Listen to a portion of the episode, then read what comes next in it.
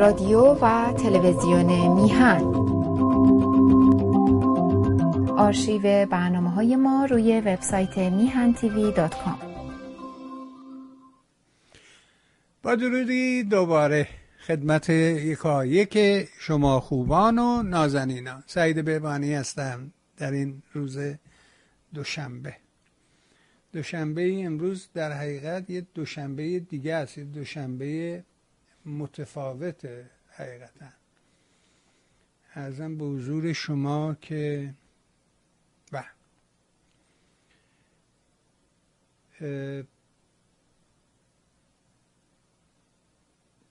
بیست و دوم خرداد دوازده جونه و و ممنون و سپاسگزار مهر همتون هستم. در این مدتی که گرفتار بیماری هستم و مرتب در بیمارستان و دکتر و نمی‌دونم چهار روز خونه سه روز بیمارستان خیلی لطف کردید خیلی محبت کردید و بازم ازتون ممنونم. اما یاد قصه ملا افتادم. من همیشه فکر می‌کردم قصه ملا یه قصه است و فقط قصه است و واقعیت نداره. اما حالا دیدم نه. اون قصه بود که میگفتش که ملا و خرش و پسرش بودن. بعد یه دم گفتن چرا پسر سوار ملا پیاده چرا ملا سوار پسر پیاده چرا هر دوشون پیادن؟ من خره خالی میره. اینا. برام جالب بود و اینکه هی میگفتش آقا تو چه حرف می‌زنی؟ خب بذار آقای اصلانی که امروز حرف بزنه. ما حرف آقای اصلانی آقا هفته رو بشنویم که. بذار آقای مستاقی حرف بزنه. تو چرا همش حرف می‌زنی؟ چرا سوال می‌کنی؟ و در این مدت دیدم که همه نوشتن که حیف که نیستی و خیلی برنامه بدون تو لطفی نداشت و اینا و خیلی قصه جالبی بود. و دیدم که اینم بخشیه از راستکی فرهنگ ما و تعارف. تعارف و تکلف. تا از این رد نشیم. و از این پوست بیرون نیایم نمی‌تونیم نجات پیدا کنیم. تنها راه نجاتمون راستیه و دروغ نگفتن. گفتم قدردانتون هستم. چون که اگه شما نبودین که اصلا ما نبودیم. اصلا یه لحظه نمی‌تونستیم که این برنامه رو اداره کنیم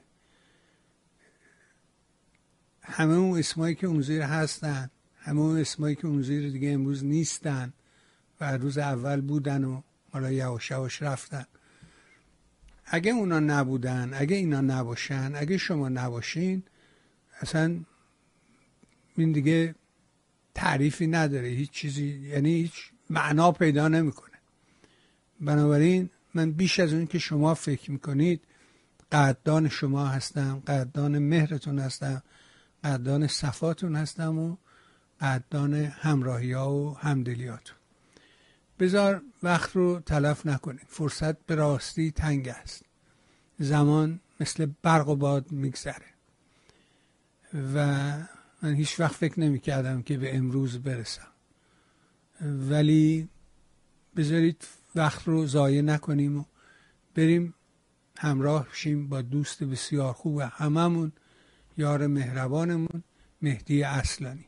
اجازه به در طرف خودم شما خوبان و نازنینان عرض ادب و احترام کنم سلام کنم به این بزرگوار و سپاسگزار از همه مهر و حضورش و همراهیش با مردم.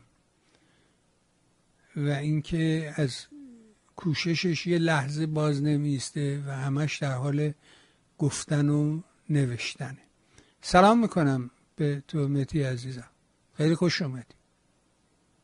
سلام می‌کنم به تو سعید بهبانی عزیز و تمام بینندگان و شنوندگان میهن در سراسر گیتی که از این طریق وابستن برای تمامی شما روزگاری به سامان آرزو می‌کنم و خوشحال هستم از اینکه هرچند به طور موقت از بیمارستان مرخص شدی. احتمالا حالا تا چند وقت دیگه دوباره باید برگردی منم خودم همین هفته پس کمی هم من نداری؟ عمل جراحی به راهی بیمارستان هستم و دیگر آنکه امروز روز فرخنده ای هم هست و آگاه شدم. بر من دانسته شد که سال روز میلادت سعید جان برای تو من برای تو من دراز سالی دیگر از ناب و نواب و نگاه های مهر آرزو می‌کنم. سازی کوک که تا ابد بنوازد و از مهر و دوستی برای تو بنوازه و از این طریق تولدت رو بهت تبریک میگم. امیدوارم سلامتی تو به زودی زود به دست بیاری و دوباره پرتلاش. برجت تو تو طول این سالیان هر کسی یک کارنامه ای داره. کارنامه با تمامی پست و بلندش با تمامی نقص ها و ایراد هایی که در دقیقه سفره پهن نشده شاهانه است. سفره وقتی پهن میشه فقر و ناداریش مشخص میشه. کسی نیستش که به این گونه که تو کار می‌کنی کار بکنه و خطا نداشته باشه. که حتما داشتی حتما جاهایی لغزی مثل همه کسان ولی تو به هر حال تلاش کردی در این طول این سالیان یه صدای دیگر رو توی این تسخیر رسانه. به گمان من یه جاهایی ما با تسخیر رسانه مواجه هستیم. در این تسخیر رسانه تو سعی کردی به هر جهت صدای دیگری رو به اندازه وسعت و به اندازه زورت و به اندازه توانت. چون خیلی هم میگن آقا این این این آقا نداره. نمیشه. منم می‌دونم اگر این کارو بکنه. اگر کاشتیم در نیومد. این میزان داشتههاش و بزاعتش همینیه که این تلویزیون رو سر پا نگه داشته و دیگران که استمرار داشته.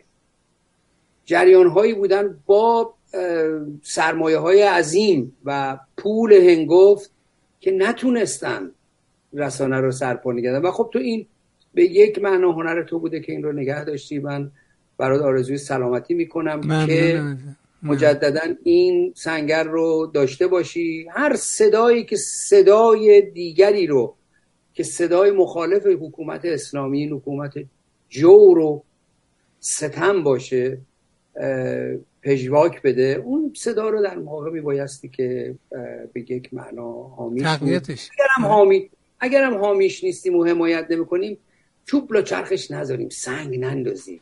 با نق و با شایعات و با چیزهای دیگه. تو همین چند روزی که نبودی من خودم اینجا چندین شایعه در مورد با آقا گفتم آقا این مریض من می‌دونم این بیمارستان داشت عمل می‌کرد. خدافزی کرد با من. آقا این بیمارستان بوده باور کنید بیمارستان بوده. که سند کاغذ بیمارستان رو به هر رو برای تو آرزوی سلامتی می‌کنم. گفت دوران که به جهت این صدا رو تو حفظ کردی و این در تاریخ رسانه خارج کشور سهمی هرچند اندک نصیب توه و این سهم قابل انکار نیست. نباید انکارش کرد. ممنونه. گفت دوران خوشم بود که با دوست به سر شد. باقی همه بی حاصلی و بی خبری بود. خوشحالم که در کنار خودم دوستای خوبی مثل تو دارم. مثل ایرج مستاقی دارم و مثل همه این بچههایی که مثل آقای سلیمی مثل عطای انصاری مثل همه دوستایی که میان تیوی رو به راستی سرپا نگه داشتن. حضور اوناست که این رسانه پررنگه. و درست میگی. منم در طی این سالها روز اولی که برنامه رو شروع کردم اون روزگارا چون انقدر سرعت زیاد شده میگه اپل 17 داره میاد به بازار. در ماه سپتامبر و باید آماده باشی برای اپل 17 حالا منهای اون عینک جدیدی که تولید کرده ولی سرعت سرعت انقدر زیاده که اصلا قابل تصور نیست و گستردگیش هم سرعت و هم پهناش. و همه خیال می‌کنن که از اول بوده همین شکلی بوده و ما چرا بابامون مثلا گاری داشت؟ چرا کادیلاک سوار نمیشه وقتی که من این کار شروع کردم که مال هزار سال پیش نیست مال 2009 حتی این تلفن هم نبود. همین تلفن دستی که الان ما ازش استفاده می‌کنیم به این شیوه نبود. دگمه داشت و دگمه رو می‌زدی. و چونم اسکایپ و فیس تایم و توییتر و فیسبوک و هیچ کدوم اینا نبود. و حتی اون موقعی که پیش از اینکه میان تیوی رو شروع کنیم و خودم یه برنامه ساز بودم تو تلویزیون رنگارنگ تو اون هیاهو یه خط دیگر رو باز کردم و شروع کردم با زندانیا حرف زدن زندانی های سیاسی رو به مردم معرفی کردن چپ و به صحنه تلویزیون آوردن. اون موقع اصلا کسی تو این باغا نبود.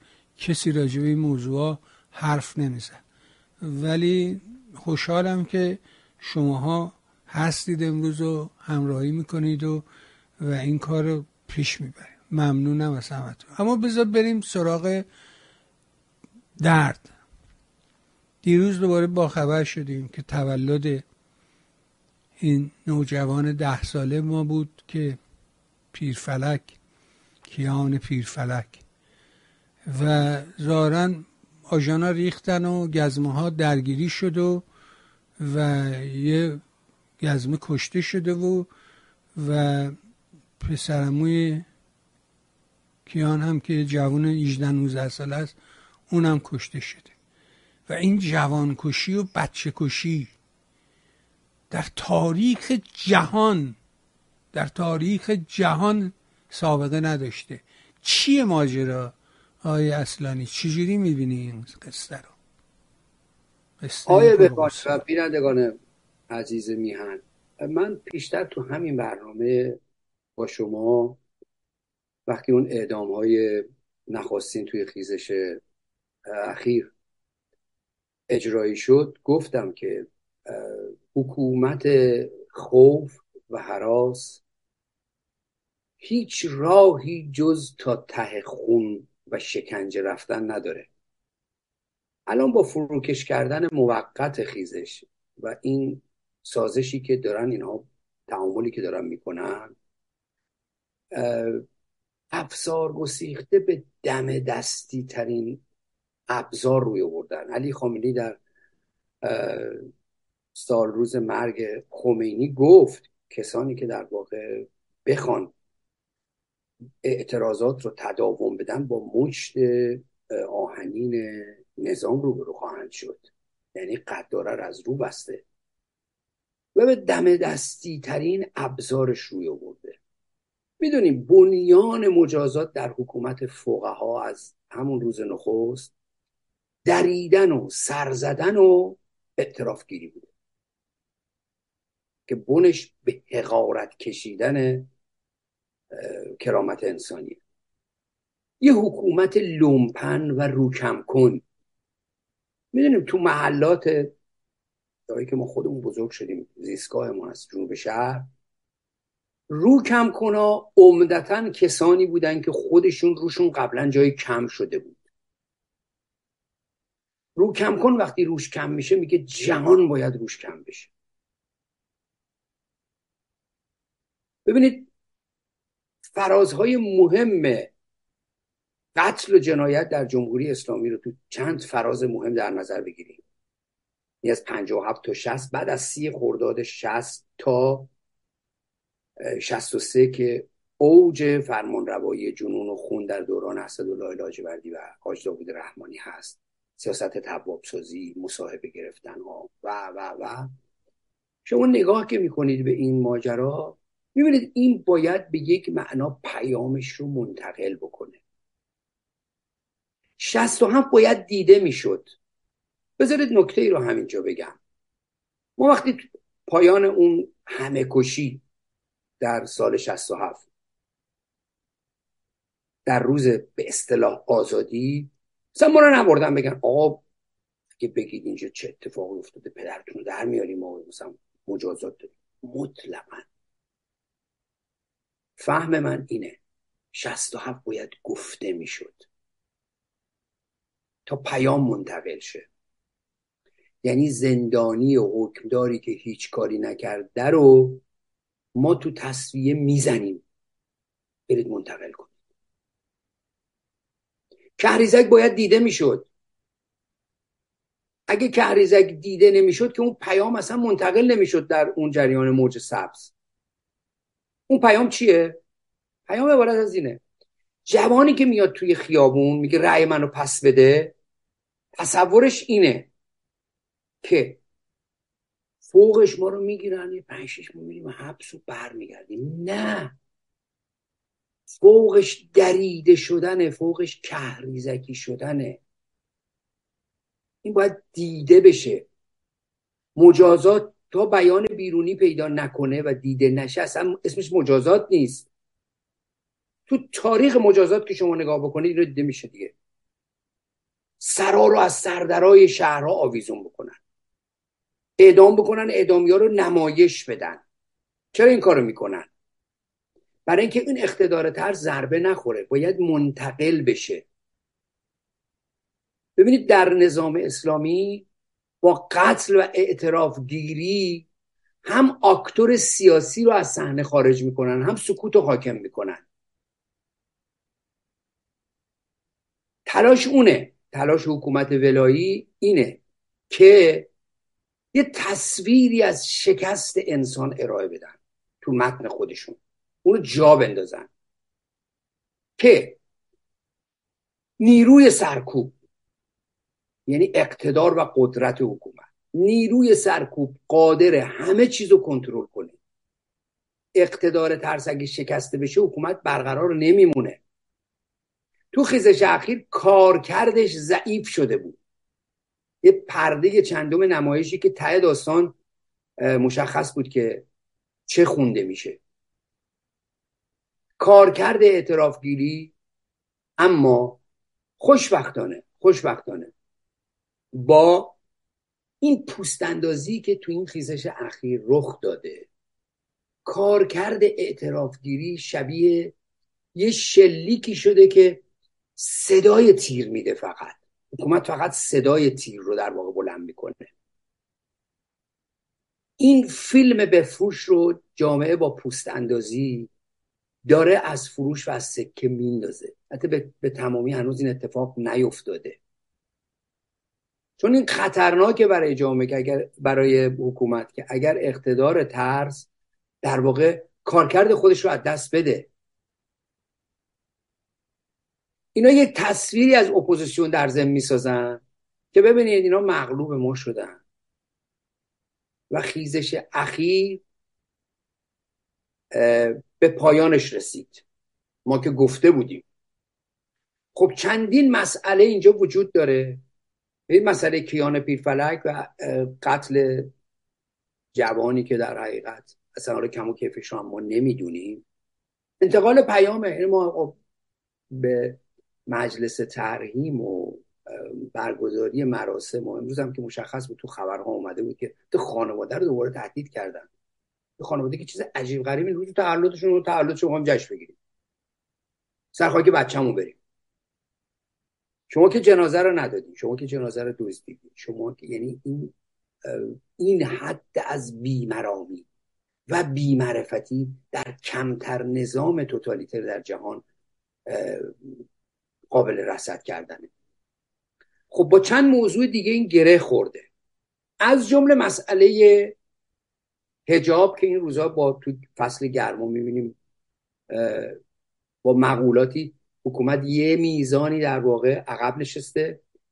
ما با مفاهیم تازه ای و با یه گفتمان جدید مواجه داریم میشیم توی حکومت. اینا صحبت از بیهجابی نمی‌کنه الان میگه کم هجابی بد هجابی چون توی این خیزش اخیر یکی از موضوعات اصلی یعنی اصلی ترین موضوع دختر کرد ایرانی محسا به دلیل هجاب به قتل رسید. شما دارید انکار می‌کنید خیزش اخیر رو. موضوعیت اصلی رو یعنی برخورد با مسئله هجاب موضوع نظام شده الان. تمام تلاششون اینه به قول خودشون هجاب به سرقت رفته رو پس بگیرن. و این قتل که اعدام رو هم نمیشه در موردش بکن واقعا قتل این قتل های حکومتی که در رخ میده مسئله اعتراف گیری این میزان از زندانی که اصلا قابل شمارش نیست و تعداد دقیقش رو هم ما نمی‌دونیم به تمامی انتقال یک پیام به جامعه است که ما کوتاه نمیایم و تا ته خون و تا ته شکنجه میریم و این پیام رو تمام تلاششون این هستش که منتقل بکنن. اما خوشبختانه حتما شما هم دیدین تو این چند روز اخیر کنسرت های خیابونی در تهران و برخی از شهرستان ها هستیم که دختران جوان. یعنی اونا هم غمهاشون با ما متفاوته هم شادی هاشون امروز دوستی برای من نوشته بود که آقا با این همه موضوعاتی که در ایران داره اتفاق میفته همین کلیپی که توی خیابون یه پسر جوانی داره گیتار می‌زنه و راسپوتین رو مال گروه بانیمو دارن همخانی می‌کنن با رقص و خوندن.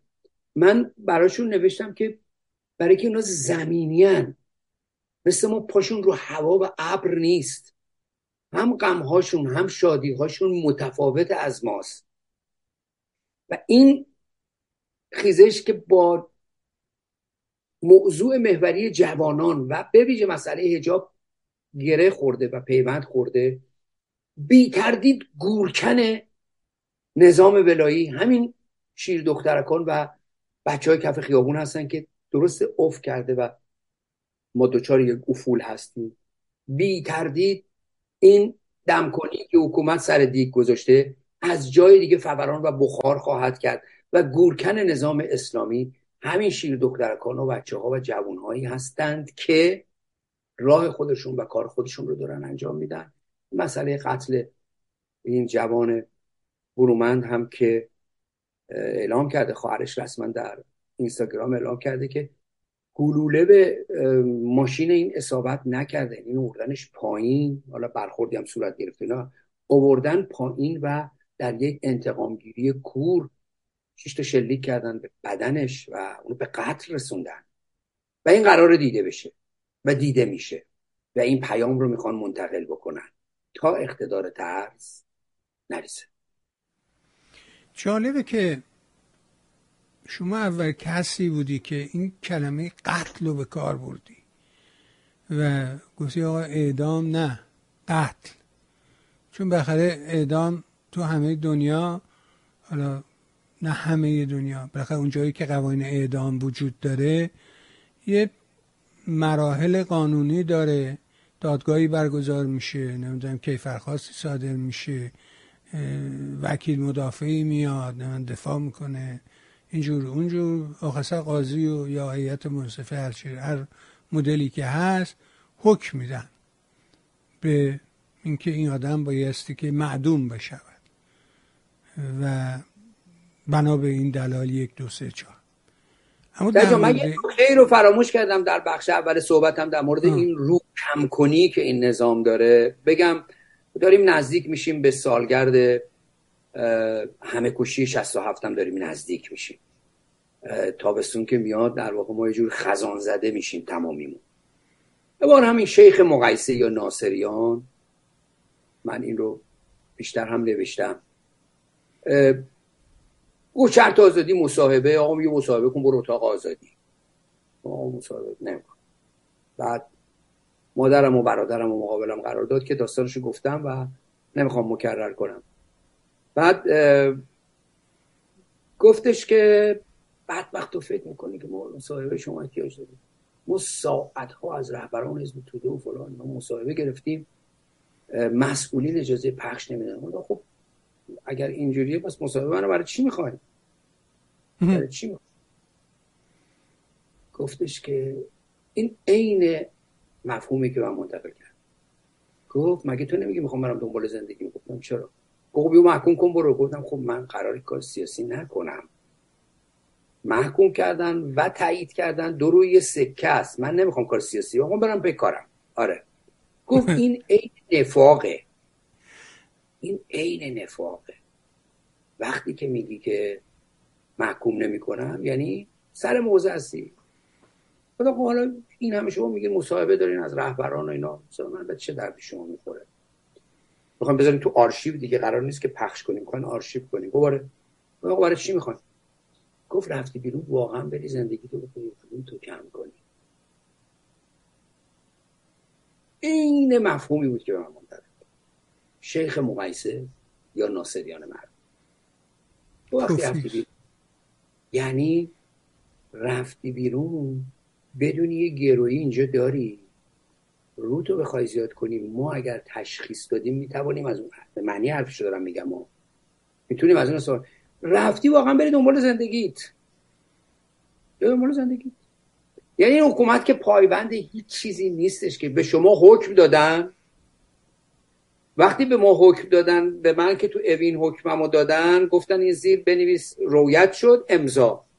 و هر کم اعتراضی داشت مینوشت دیگه. آقا ما این حکم قبول نداریم. آقا من به اون حکم معترض بودم. ده ها صدها آدم دیگه هم به حکمشون معترض بودن. اما شما یه حکم دادین در بدترین شرایط. حکم رو کشیدی تموم شده بعد میگه مصاحبه کن بری بیرون. یعنی شرط آزادی می‌ذارن برات. شرط آزادیت پایان حکمت نیست.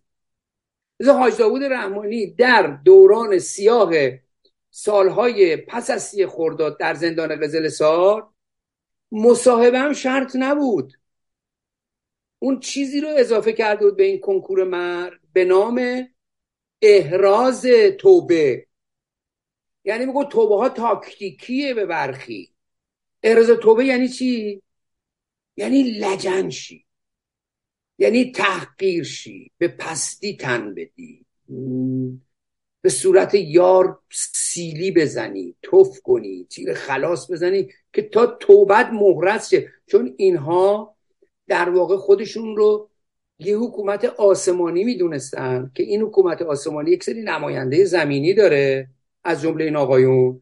شما توبت کافی نیست. میبایستی که پاک بشی مقابل خداوند. یعنی به یک انسان دیگه در این دگردسیه و در این انسان کشی به یک انسان دیگه بدل بشید اینو گفتم که تو اون بحث اول می‌دونیم که این در واقع نظام رو کم کن. چون اکثر اینها روشون کم شده بوده.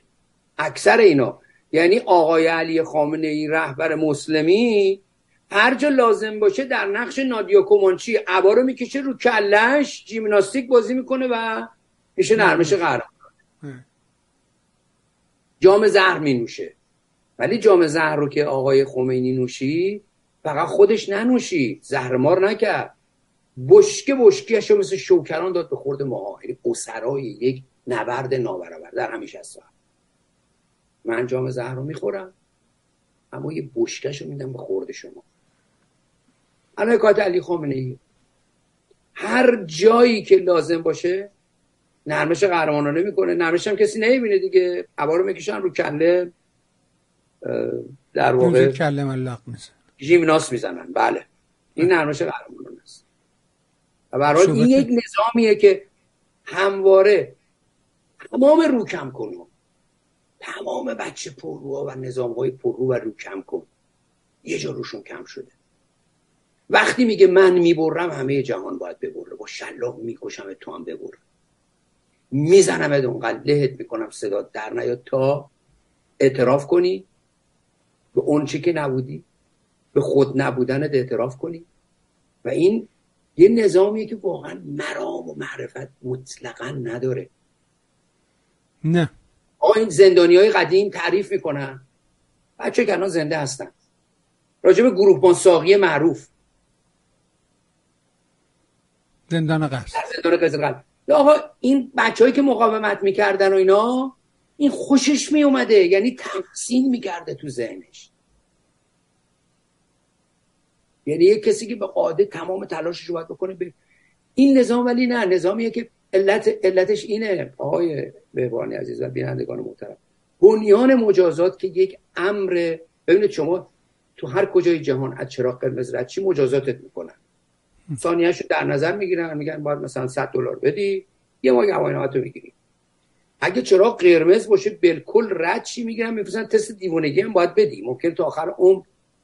اینا موج... این قانون شهروندیه. یعنی شما مرتکب یک جرم میشی جرم یه مقوله شهروندیه. شما رو جریمه می‌کنن.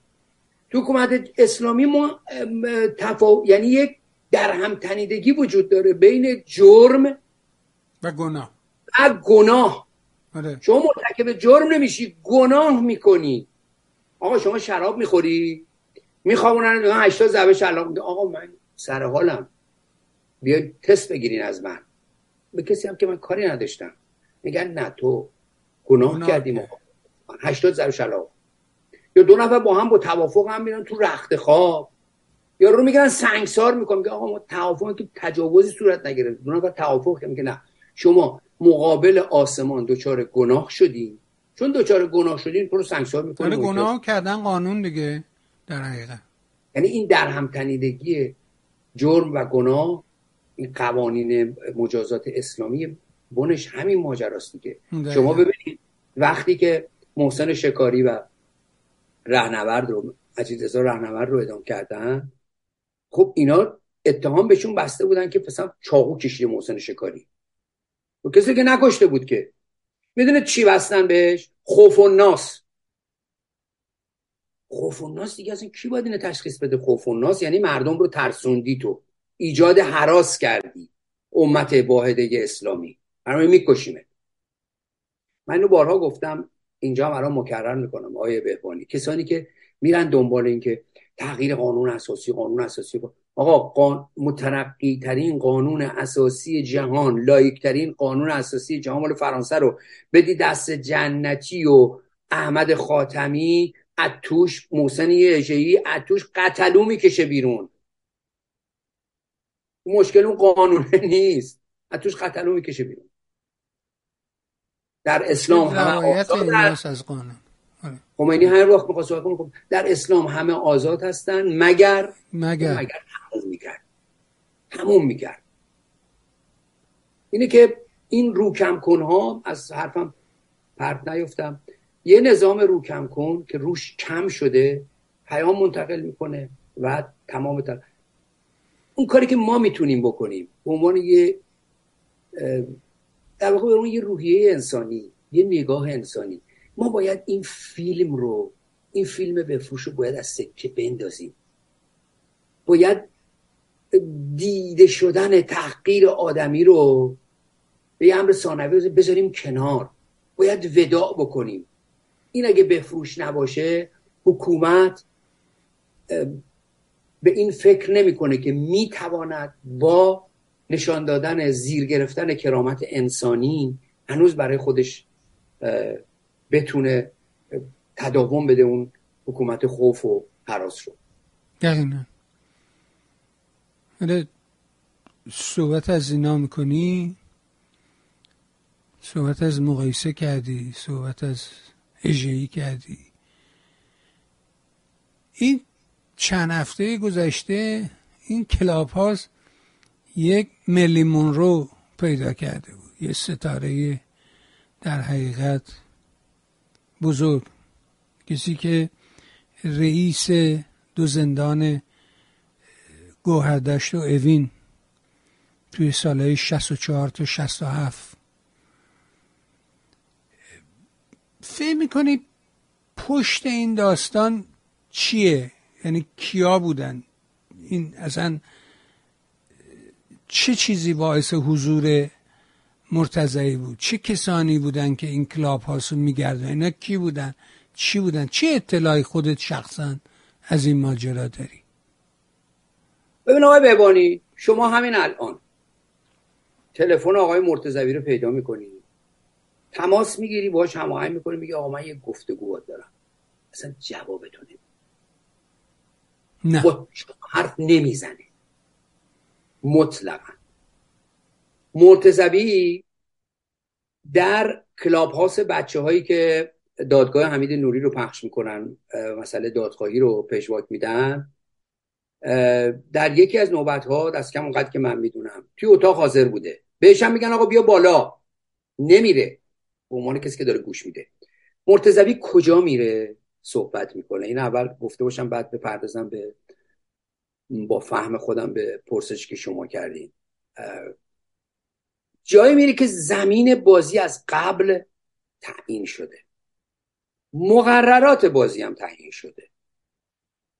یه کسانی به خودم گفتن آقا بیا اونجا سوال بکن راستی آزمایی بشه. گفتم آقا من که قرار نیست سماق چلو کباب بشم که همه علاقه هم, هم به چلو کباب من سماق چلو کباب نمیشم. سماق بخوری به سرفه میفتی کارت به بیمارستان کشیده میشه. من برم اون بالا سوال بکنم به عنوان یه زندانی. ایشون نیم ساعت حرف بزنه من دیگه اصلا زمان و فرصت پاسخ ندارم. این یه کلاب هاوس الان مدت هاست که من به شوخی به بعضی از این بچه ها که میگن کلاب هاوس اینا میگن من اسمشو گذاشتم کباب هاوس نه کلاب هاوس توی این دوران اخیر یک کسی به نام مسعود معیدی که مسئول و مدیر یک تارنمایی بود پایگاه خبری.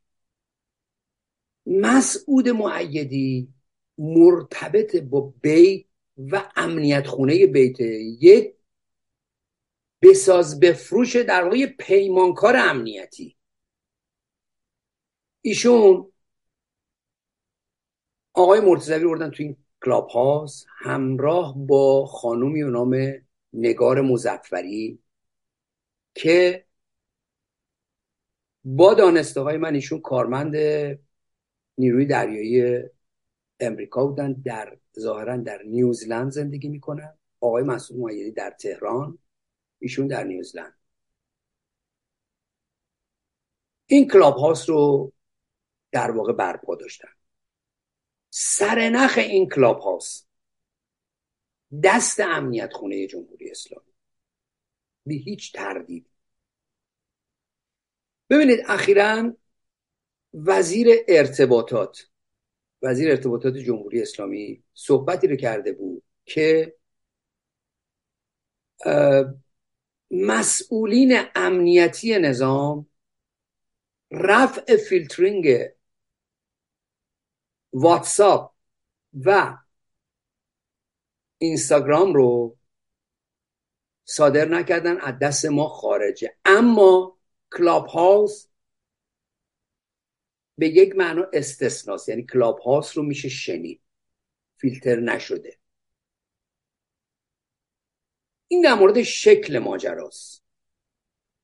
الان اینها بسیاریشون مثل فرید مدرسی امنیتی جمهوری اسلامیه.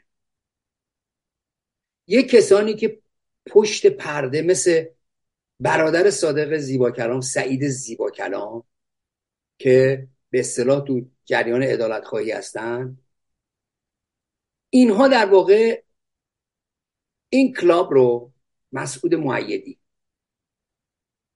صحبتاش هم خیلی به ظاهر دموکراتیک داشتش و سعی می‌کرد که اصول رو رعایت بکنه. خیلی هم حرفه‌ای در واقع اون میزانی که من گوش دادم. افزون از بیست و چند ساعت آقای مرتزوی اومدن صحبت کردن. هیچ چیز و مطلقا هیچ چیز به حوزه دانسته های ما اضافه نکردن. تنها و تنها شاید بتوان گفت که مهر تأییدی زدن بر اون دانسته هایی که من دیگر بچه های زندانی که زندان دهه شست رو تجربه کردن و در دادگاه حمید نوری بسیاریش منعکس شد. مثل مسئله کامیون های یخچال حمله جنازه و بقیه موارد. اما مطلقا با خط زدن حافظه و با دستکاری حافظه سید حسین مرتزوی در واقع تمام تلاشش رو کرد که روایتی رو که از قبل ستاب شده بود رو ارائه بده. مثلا ایشون به عنوان ببینید اول من اینو بگم. یه کسی که در سال 64 من اینو توضیح کوتاهی بدم برای دوستان این به لحاظ سال و اینا. ببینید وقتی حاج داوود رحمانی را از زندان قزل برداشتن و لاجوردی از دادستانی برکنار شد. یه تیمی اومد سر کار به سرپرستی میسم که اصطلاحا بچه های زندانش کردن میسم کراسی. یعنی قطر چکونی از بالا تلاش کردند که رفرم ایجاد کنن در زندان. این دولت مستعجل بود. کارکر خودش رو لیزو دست داد به خاطر حوادث جامعه مسئله جنگ و و و. بعد از میسم چی می رو آوردند که آنچه داده بودند رو برای کنترل؟ مرتزوی یک همچین کاراکتر و یک همچین آکتور سیاسی در میان کاربرزان نظام که در زندان گوهردش مشغول شد بعدتر هم اوین رو گرفت و در اوج کشدار سال 67 شیخ مقایسه یا ناصریان رو مدیریت زندان گوهردش به او سپرده شد همه کاره شد.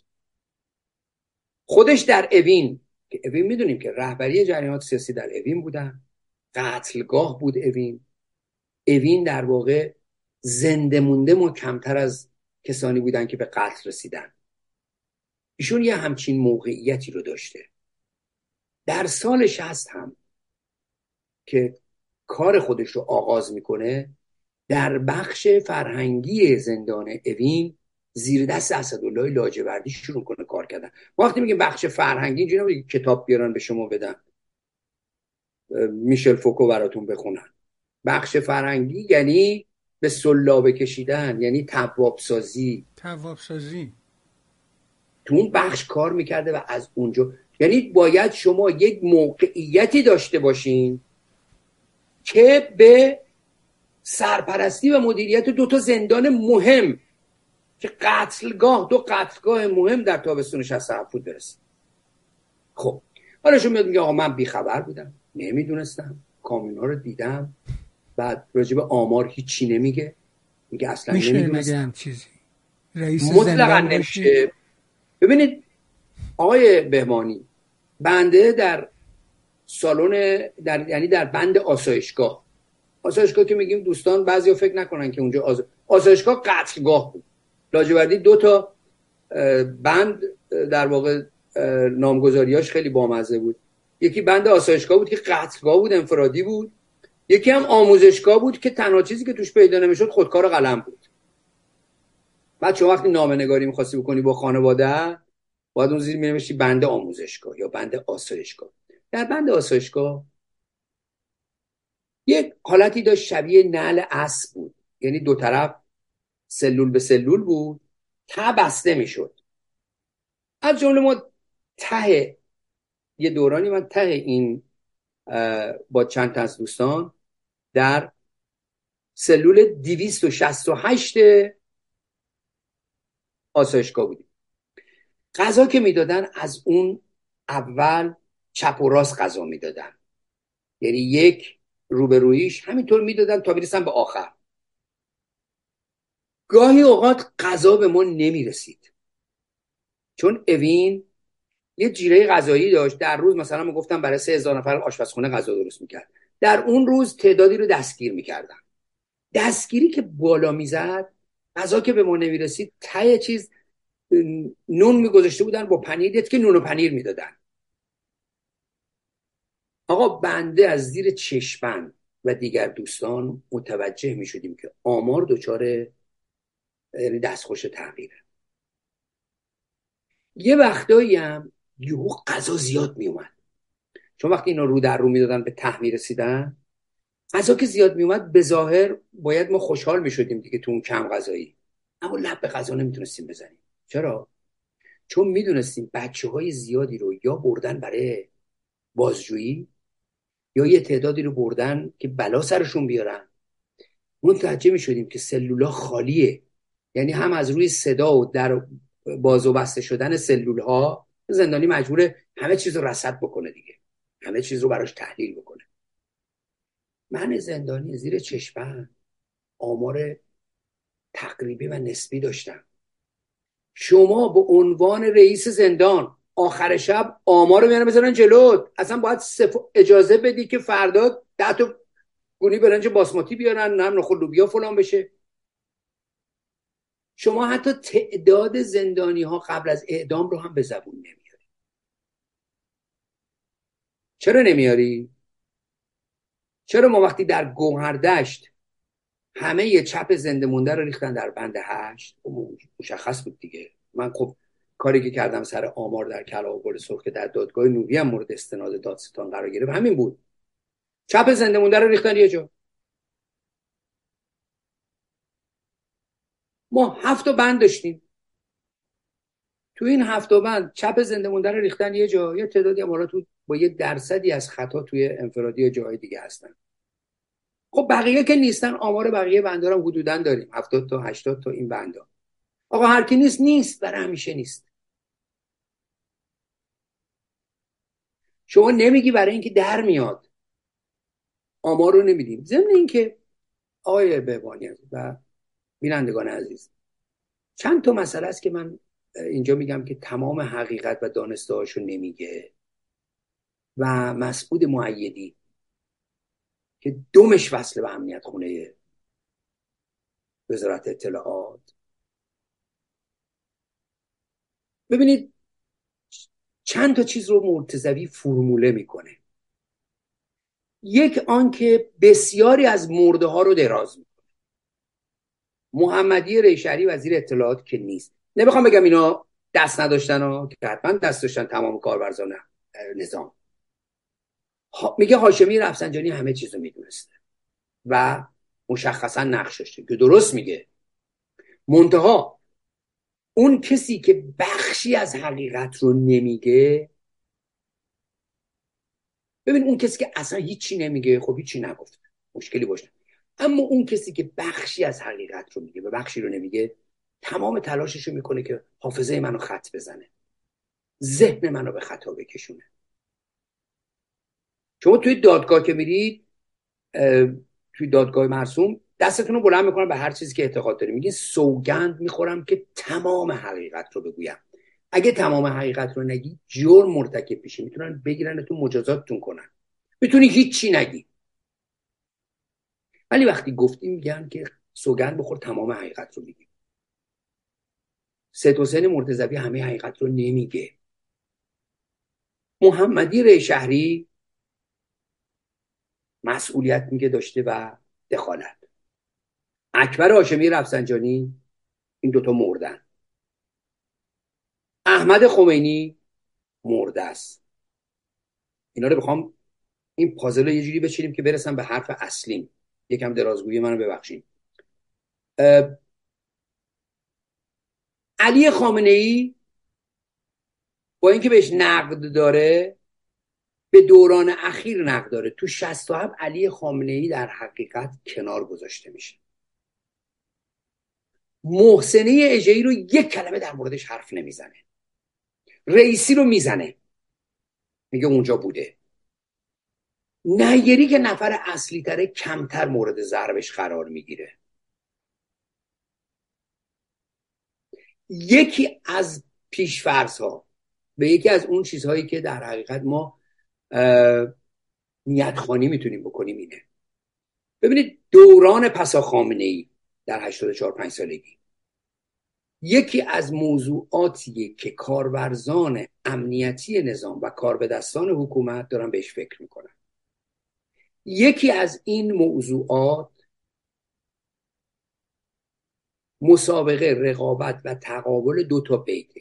بیت خامنه ای در رستش مشتبه خامنه ای بیت خمینی حسن خمینی. خمینی نفر اصلی بوده می‌زنه که بوده ها همه اینا یعنی بخشی از حقیقت رو داره میگه. اما اون بخشی رو که خط می‌زنه عبارت از این هاست یکی از پیش فرضا می‌تونه این باشه. اینو بذارید کنار آنچه که ظریف همین اخیرا تو کلاب هاوس مطرح کرده. یعنی این فضای کلاب به طور عمده نه اینکه من کلاب کلا بزنم بگم نه کلاب هاوس خوبم داره نه یعنی این فضای عمده کلاب هاوس فرید مدرسی مدام تو کلاب هاوسه مسعود مؤیدی. و دیگرانی که مدام از توی ایران کلاب هایی رو را میندازن که مشتری هم داره به قدر کافی مشتری داره. اینها رو در یک مجموعه باید کنار هم دیگه بذاریم. در یک کلام در یکی از صحبتاش افسون از اون بیست و چند ساعتی که صحبت کرد یه جور مخالفت با حکم اعدام رو میگه آقا اعدام که نباید بشه اینجوری اینجوری حتی اینها دارن یه کمپین ضد اعدام اسلامی ردیف می‌کنن که خودشون بشینن سرش ملاخورش کنن. سید حسین مرتزوی در تمام این چند ساعتی که در واقع صحبت کرد از این بیشتر از 20 ساعتی که صحبت کرد نوعی از حکومت اسلامی مد نظرشه که این ساخت پاکی که نظام اسلامی بوده به یک معنا توسط افراد ناپاک تسخیر شده. راه حل آن است که این افراد ناپاک به کناری گذاشته بشن افراد پاک بیان اونجا افراد پاک کیان؟ از جمله ارادت خیلی ویژه‌ای که به بخشی از اصلاح طلبی و به ویژه به میر حسین موسوی داره. نه اون تصاویری که هستش و اینا آقای بهبانی عزیز. تصاویری که ارادتمندانه در نزد بهزاد نوویه در نزد اون روزی ببینید این وقتی که قاشمی رفسنجانی رو مورد ضرب قرار میده سال 95 چیزی هم نگذشته. سال 95 عکس هاشمی رفسنجانی تو تشییع جنازه شرکت کرد. یک خط از اصلاح طلبی رو پیش می‌بره که اگر قرار است تغییر صورت بگیرد زیر همین سقف. بدون اون تای حرفی که خامنه ای زد سر انتخابات. که آقا مخالف نظام هم هستین زیر همین سقف بیاین رأی بدین. اصلا رأی مخالف بدین ولی بیاین شرکت بکنین. جمهوری اسلامی گاهی سقف رو می‌بره بالا. میگه هر چی داد داری زیر این سقف. سقفی که من مشخص می‌کنم داده تو بزن. نرو اونور داد بزن. اینجا داد بزن. زیر سقفی که من تعیین می‌کنم. خب یه آدمی با این سابقه سال 62 جبهه بوده سال 60 قبلش مدیریت فرهنگی رو داشته در زندان اوین تو بخش فرهنگی کار می‌کرده. یعنی تو بخش توابسازی 64 بعد از رفتن میسم یعنی اون نظامی که خواست باز کنه و جواب نداد میارن که جمع بکنه. توی ماجرای ورزش جمعی من خود تو گوهردش شاهد بودم. این میگه داوود لشکری منو راه تقی عادلی منو راه نمی‌داد. و خب من خودم توی بند شاهد بودم که داوود لشکری و ناصریان دست بسته موقع پشت این راه می‌رفتن. این گاهی با چکمه و لباس پاسداری ظاهر می‌شد گاهی هم با لباس روحانی یعنی با امامه سیاه ظاهر می‌شد. دو کاره بود. خب اینا رو به تمامی داره دروغ میگه. به تمامی داره دروغ میگه. دروغش هم تنها و تنها جهت خط زدن حافظه است و دستکاری حافظه است. یعنی یک نوع تاریخ نویسی جدید شروع کرده جمهوری اسلامی. این تاریخ نویسی رو ببینید. دوستانی را من ده می‌گفتن برای اولین بار برای اولین بار. نخواه برای اولین بار نیست. آقای پور محمدی اومد گفت ما افتخار می‌کنیم. این کارو کردیم. به دستور امام هم کردیم. آقای نیری همین حرفو زدن. آقای رئیسی همین حرفو زدن. این تنها چیزی که در واقع مطرح کرد این بود که گفت من رو با هفت در آب زمزم بشورید مثلا پاک نمیشم. حرف حرف اولین مقام نبود و بلندترین مقام هم نبود که چنین چیزی رو گفته بود. اینا یه دورانی در یک دورانی. شست و هفت به تمامی انکار بود. بعد از افشای فایل صوتی منتظری و شهادت و خاطراتی که در واقع زنده ماندگان جان در بردگان نوشته بودن و روایت کرده بودن بعد از اون که فایل صوتی پخش شد صدای نیری رئیسی و دیگر اعضای هیئت مرگ رو همگان شنیدن. جای انکار دیگه باقی نمونده بود. چیکار کردن؟ دستکاری تو حافظه. با تاریخ سازی یه بخشش تاریخ سازیه خب همین آقای مسعود معیدی دوست عزیز آقای تغییر رحمانی خودشون تغییر رحمانی رو توی یکی از این اتاقا کشیدن بالا توی استیج. بعد تقی اومد صحبت کنه. آقای مسعود معیدی گفتش که آقای رحمانی با همه احترامی که برای شما قائل هستم یعنی رفتن تو صدد خراب کردن تقی تقی دو کلمه حرف نزده بود. گفت با تمام احترامی که من برای شما قائل هستم ما باید اینجا دموکراسی رو رعایت کنیم. کسانی در نوبت بودن. این نوبت باید رعایت شه شما تای صف تشریف داشته باشین. اگه نوبتتون شد بعدا سوال بکنید تقریبا گفت در میان همه اعضایی که تو این اتاق شرکت داشتن من برخورد شخصی داشتم با آقای مرتزوی من اوینی هستم. آدم خدا شما خودتون من کشتیم بالا رو استیج. گفت من برای اینکه ما دموکراسی ما تن می سپاریم به دموکراسی. و تغییر رو از استیج بردن پایین. تقریب قهر خارج شد. یعنی سوال نکرد.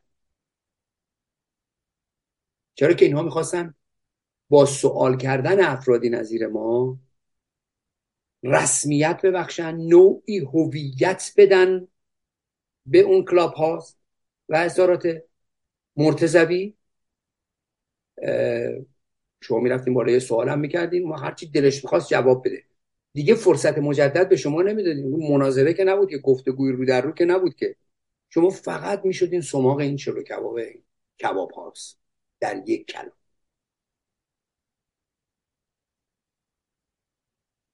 حالا من یه سوال دارم. فکر می‌کنی همه این بازی ها ربطش به دادگاه حمید نوری چیه؟ فکر می‌کنی چقدر این اصلا برای پشت پا زدن به دادگاه حمید نوری می‌تونه باشه با فهم من ربط مستقیمی نداره. هم این در مورد آزادی اسدالله اسدی که جا افتاد که آقا انقریبه که حمید نوری رو هم آزاد بکنن. به نظر من ربط مستقیم نداشت. ولی که حمید نوری در این مرحله آزاد شدنی نیست. قوه قضاییه سوئد به حد حمید نوری رو محکوم خواهد کرد. و اینو تحویل قوه مجریه و دولت سوئد خواهد داد. این که دولت سوئد در آینده بر مبنای منافع ملیش چه تصمیمی بگیره اونو تاخت بزنه نزنه که بسیارم پرهزینه است برای سوئد. اینجوری نیست یعنی خیلی راحت نیست. مثل ماجرای اسدی. یکی اینه دومیش این بود که اسدی آقای بهبانی یک موقعیت ویژه داشت. ناگفته هایی رو در واقع داشت و داره که به شدت اینجا موندنش در حبس به نفع حکومت نبود. یعنی؟ که از ببینید اسدی وقتی که دستگیر میشه در آلمان. دفترچه رمزی رو از همین از اسدی در واقع می‌گیرن که حدود پنجاه تا اسم در اون بوده. اداره امنیت آلمان اعلام کرده که ما چون 14 15 نفر در همین آلمان یک نامه ای دادیم به دادستانی که آقا ما به عنوان بخشی از اپوزیسیون و فعالین سیاسی خواهان این هستیم که این روشنگری بشه. این اسامی در اختیار افکار عمومی قرار بگیره. چون کسانی در خطر هستن خطر تهدیدشون می‌کنه. اون دوره اون کیا هستن آخه؟ صد و چهل و خورده ای از این دیویست و پنجاه نفر مشخص شده که زیستگاهشون آلمانه. اداره امنیت آلمان این دفترچه رو داره. آیا این پاسخی که دادن در واقع این بود که یعنی هم پاسخ دادن هم ندادن؟ که این هنوز مراحل داریشو داره میگذرونه مشخص نیست و و و. این که این دفترچه رمزگشایی شده یا نشده من نمی‌دونم. اما یه چیز مشخصه. می‌تونست این خطر وجود داشته باشه. یعنی به عنوان یه آدمی که مسئولیت مهم تو سفارت داشته. آقای اسدی. موقعیتش موقعیت بوده. ببینید حمید نوری حمید نوری. تنها چیزی که می‌تونه به دانسته های ما اضافه کنه می‌دونید چیه؟ که یا این کامیونا رو که بار می‌زدن جنازه ها رو مثلا رفتن یه بخششون خاوران یه بخششون رفتن بیشتر. هیچ چیز دیگه این نداره که از توی تلفنش از توی اظهارات ضد نقیزش از شهادت زندانی های جان به در برده در گوهردش و خانواده ها تقریبا چیز ناگفته ای برای حمید نوری باقی نمونده. حمید نوری یه ماسک یه بار مصرف متعفنیه که اساسا مونده رو دست هم رو دست جمهوری اسلامی همین دادگاهی که در واقع بیش از سه سال طول کشته و کلی خرج گذاشت روی این ربط در واقع چندانی نمی‌تونه داشته من ربطش فقط این می‌تونه باشه که جمهوری اسلامی در یک موقعیتی به عنوان یه نظام باجگیر و قدار بند با دولت سوئد در پس از محکومیت حمید نوری بتواند او رو مثلا با یه زندانی دیگه یا با زندانی های دیگه ببینید اسدی رو با چهار نفر معاوضه کردن. توی خبر اومد که یک نفر به یک نفر.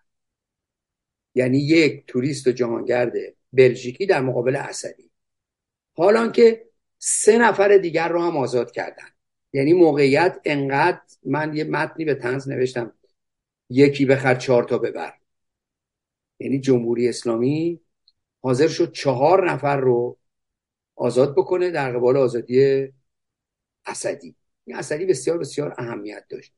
خب ضمن اینکه مرتضوی هم سعی کرد توی این اظهاراتش حمید نوری رو در واقع یه فرد عادی فرمانبره که اینا توی دادگاه مراحل تموم شده است. اصلا بحث حمید نوری باخت حمید نوری از روز اول این بود. گفت من زندان گواردش نبودم. زندان گواردش نبودم. برای هفته مرداد روز زایمان دختر من بوده. من تو بیمارستان نجمیه همسرم زایمان کرده. به خاطر مرخصی زایمان همسر من مثلا سه ماه نبودم که اصلا دادستان خند فکر نمی‌کنم شما این میزان برای زایمان همسرتون برای شما زیاد باشه. تو اون موقعیت استراری خب مرتضوی خیلی چیزای دیگر رو می‌تونست بگه. می‌تونست بگه که آقا در اون زمان در زندان گوهردش و اوین مرخصی ها قطع شده بود. وضعیت وضعیت اورژانس بود. موقعیت موقعیت استثنایی بود. آقای بهبانی این نگهبان هایی که ببینید تو گوهردشت یه سری زندانی عادی افغانی داشتیم اینا غذا می آوردن در دوران کاشتار پاسدارها که توجیه شده بودن. آقا شما توی فروشگاه دور از جون می‌خوای بری یه دونه خمیر ریش یه دونه تیغ بلند کنی؟ چهار دفعه برنامه ریزی می‌کنی اون جلو دوباره بوق می‌زنن یقتو می‌گیرن. یک کشتار بر این وسط در این وسعت در دو زندان تدارک از پیش شده. خانواده هایی که می‌رفتن لونا پارک مادر بنده و مادرها که میمادن گوهردش بهشون گفتن سال ملاقات داریم تعمیر می‌کنیم. دروغ گفتن اونا که می‌دونستن دروغ دارن میگن. و اون دروغ برای چه چیزیه؟ به ما می‌گفتن سالن ملاقات داریم تعمیر کنیم. تلویزیون رو بردن گفتن خب تلویزیون رنگی بیاریم. از اون نگهبان عادی که غذا می‌کشید تا پاسداری که توی لونا پارک به دروغ می‌گفت سالن ملاقات داره تعمیر میشه نگاه تو جریان. نمیشه برای چنین کشتاری در این حج که سریت حرف اصلیش بوده. پنهانکاری حرف اصلیش بوده. این نباید متوجه بشی. اون با تدارک باید بشی. از قبل باید پاسدارا توجیه بشن. شب نخوردن صبح بلنشن شروع کنن این کار بکنن. و رئیس زندان بگه نمی‌دونن مثلا ناممکنه.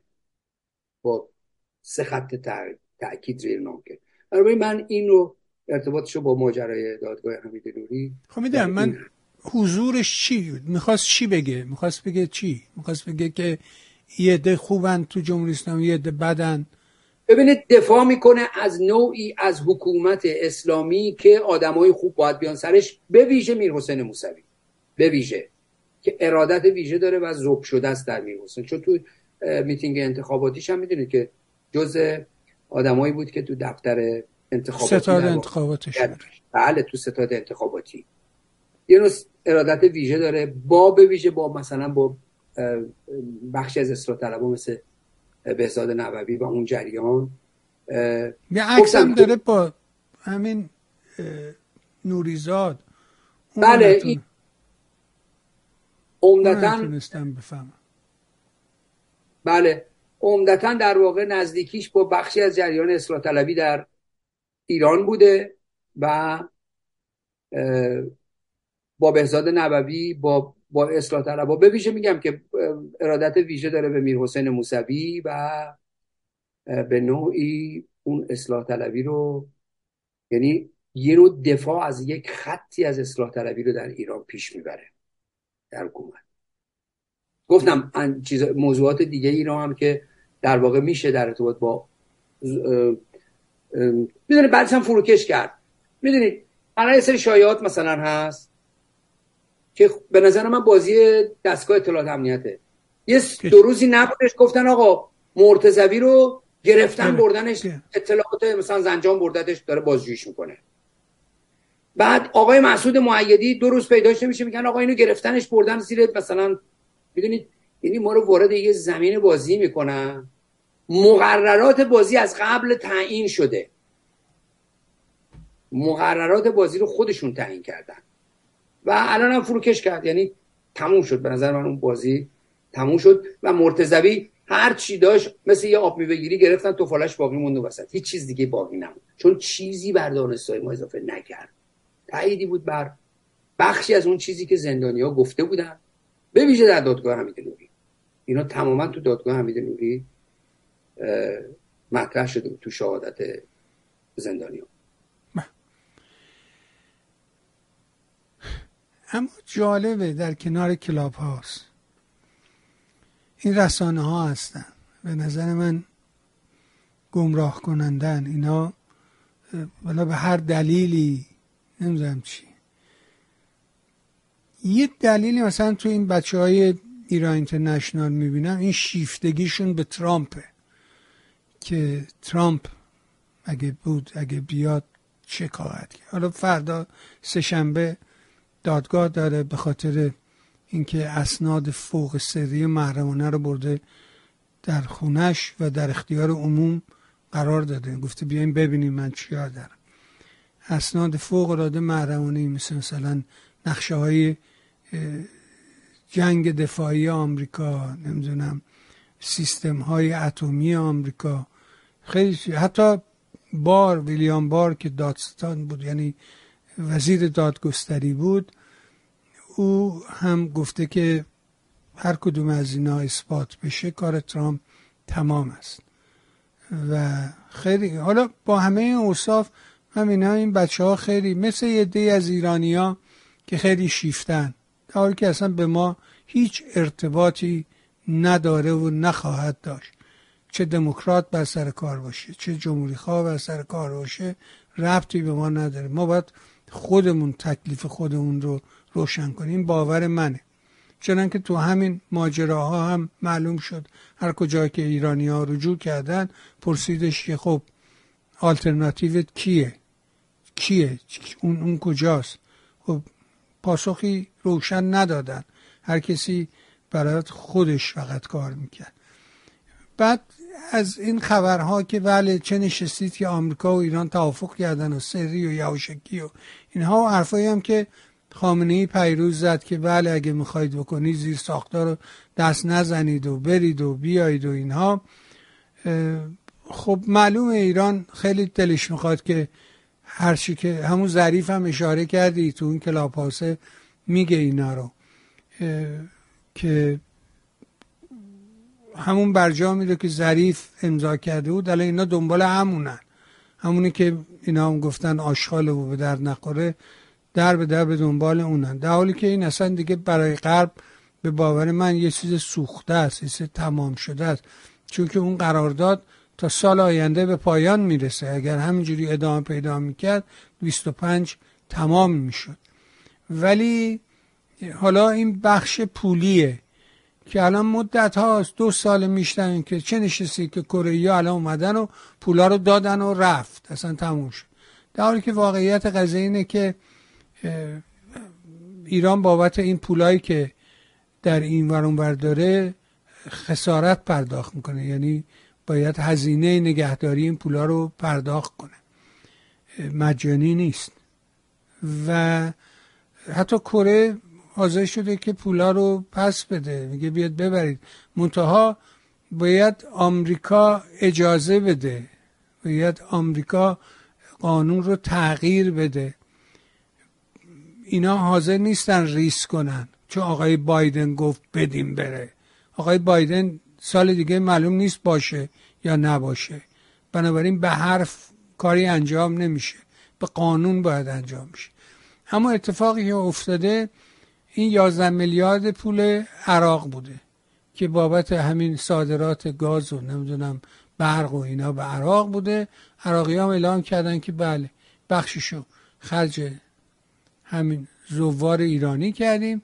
بخشش هم می‌تونید دارو غذا همون حرف روز اول که بله بلوکه هستید اما در مقابل دارو و غذا آزادید هرچی دلتون می‌خواد از طریق این بانکایی که در سوئیس هست و این برنامه اعلام شده شما می‌تونید غذا و دارو وارد کنید. و جمهوری اسلامی و از نامش به دروغ حرفای دیگه می‌زنن و این روزنامه نگارای ما هم در اینجا به نظر من القای غلط می‌کنن. می‌خوام نگاه شما رو به این ماجرای پرداخت پول عراق و به ایران و اینا رو بشنوم چی بوده ماجرا رو خود چجوری نگاه می‌کنه یه نکته ای که اهمیت داره به نظر من فقط در این ماجرا آن است که عراقی ها پیشتر همین پیشنهاد رو به جمهوری اسلامی داده بودن. جمهوری اسلامی همیشه ناز می‌کرد. گفت نه. خب پولی که در واقع می‌خوایم رو خودمون می‌دونیم چیزی خرج کنیم می‌گیریم. چندین ساله که عراقی ها روی این پیشنهاد هستن. این بار جمهوری اسلامی پذیرفته. شرایط رو. که در مقابل اون میزانی که با توافق آمریکا آزاد میشه در ازاش دارو بگیرن غذا بگیرن و غذای دیگه. یا چه میزانی پول بگیرن اینا این جزئیاتش دست کم بر من نادانسته است. اما این پول قطعا خرج اگر پولی در کار باشه که پرداخت بکنن قطعا خرج مردم ایران نخواهد شد و یحتمل لوجستیک سپاه قدس و دیگر عملیات هایی که جمهوری اسلامی داره. موضوع مهم در این ارتباط فقط آن بود که جمهوری اسلامی تن به این ماجرا داده به خاطر موقعیت خطیر اقتصادی که داره. تن داد این بار و پیشنهاد رو پذیرفت. این نکته به نظر من باز اهمیت بود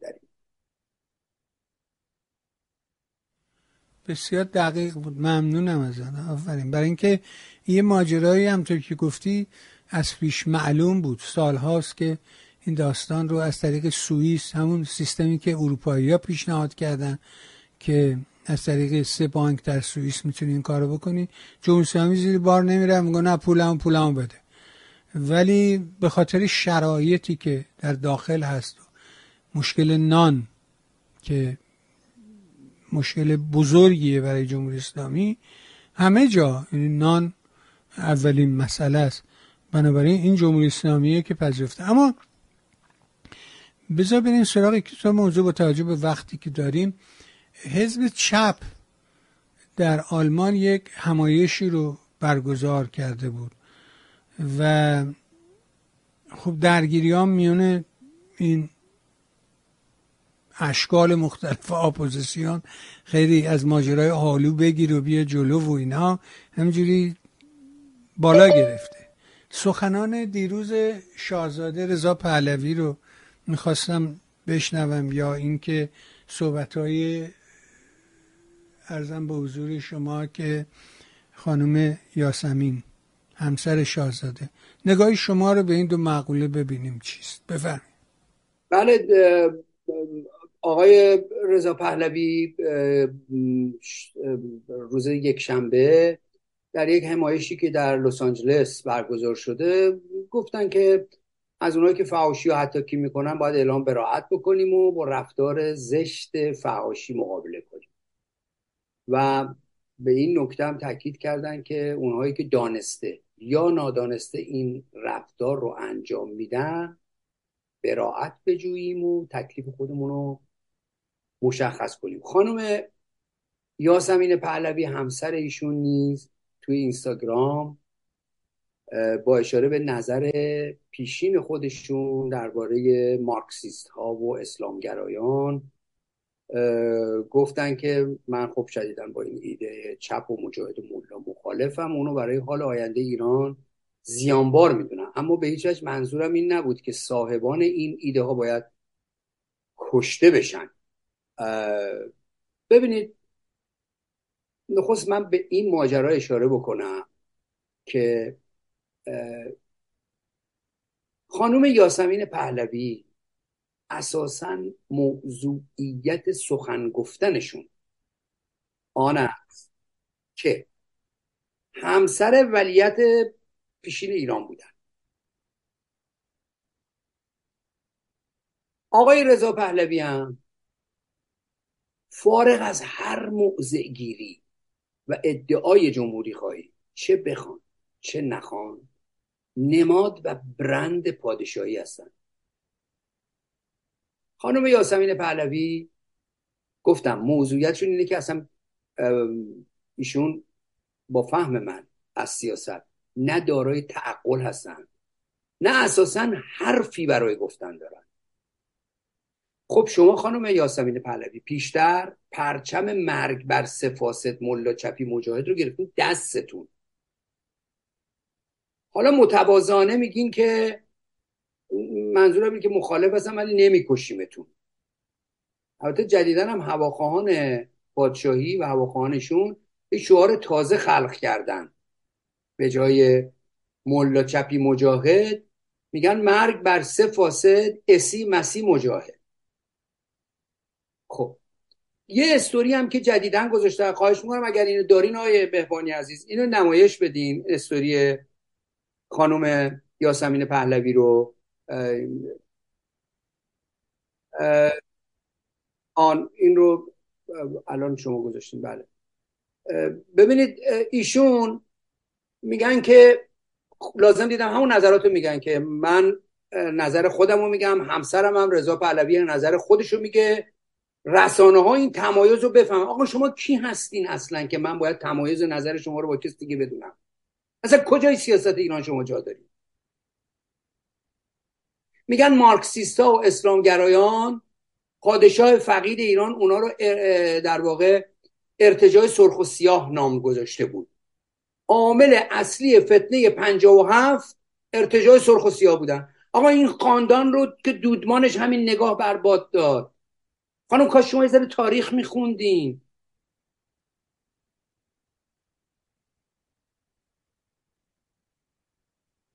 میگه مله بعد رسیدن به قدرت در واقع همه رو کنار زدن. ارتجاع غالب شدن و ارتجاع مغلوب یعنی چپی ها خانم باور بفرمایید. من حاضرم به اون خدایی که ندارم سوگند بخورم. شما معنی ارتجاع غالب و مغلوب اصلا نمی‌دونید چیه.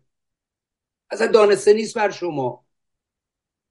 بعد میفرمایند چپ در هر کجا به قدرت رسیده جز مرگ و ویرانی و فقر و فلاکت به بار نیاورده.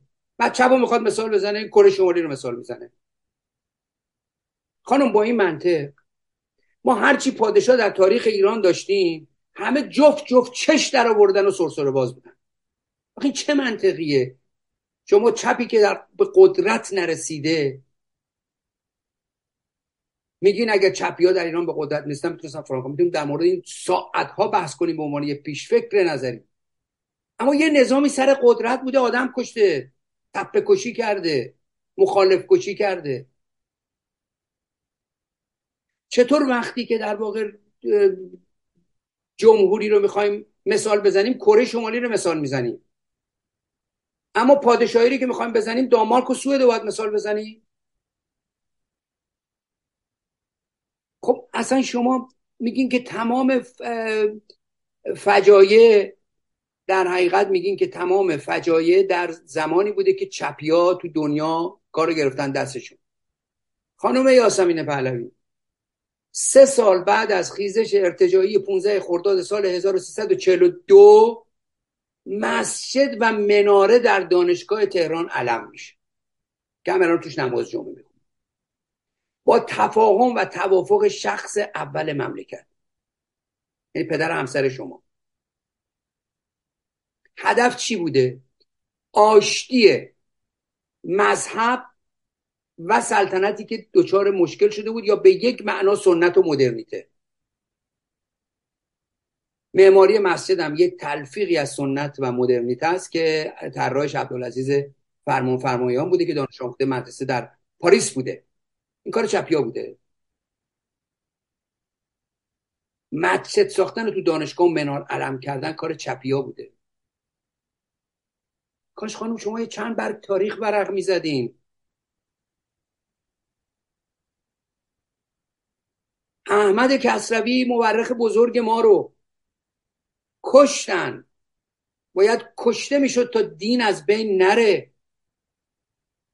تو تاریخ 8 اردیبهشت 1324 تو خیابون حشمت دوله که نزدیک محله من بوده از پشت سر مورد شلیک کرد زارمان نواب صفوی دیگری به نام محمد خورشیدی. می‌زنن کسروی رو. هنوز جونی در بدن داره که پاسبون از راه می‌رسه. می‌خوان نواب تمام کش کنن. چند ضربه چاقو به سر گردنش می‌زنن. حالا کس مزد می‌خوام کسروی رو. خب تو گزارشی که پاسبان میده علیه کسروی اقامه دعوا میشه میشه دادگستری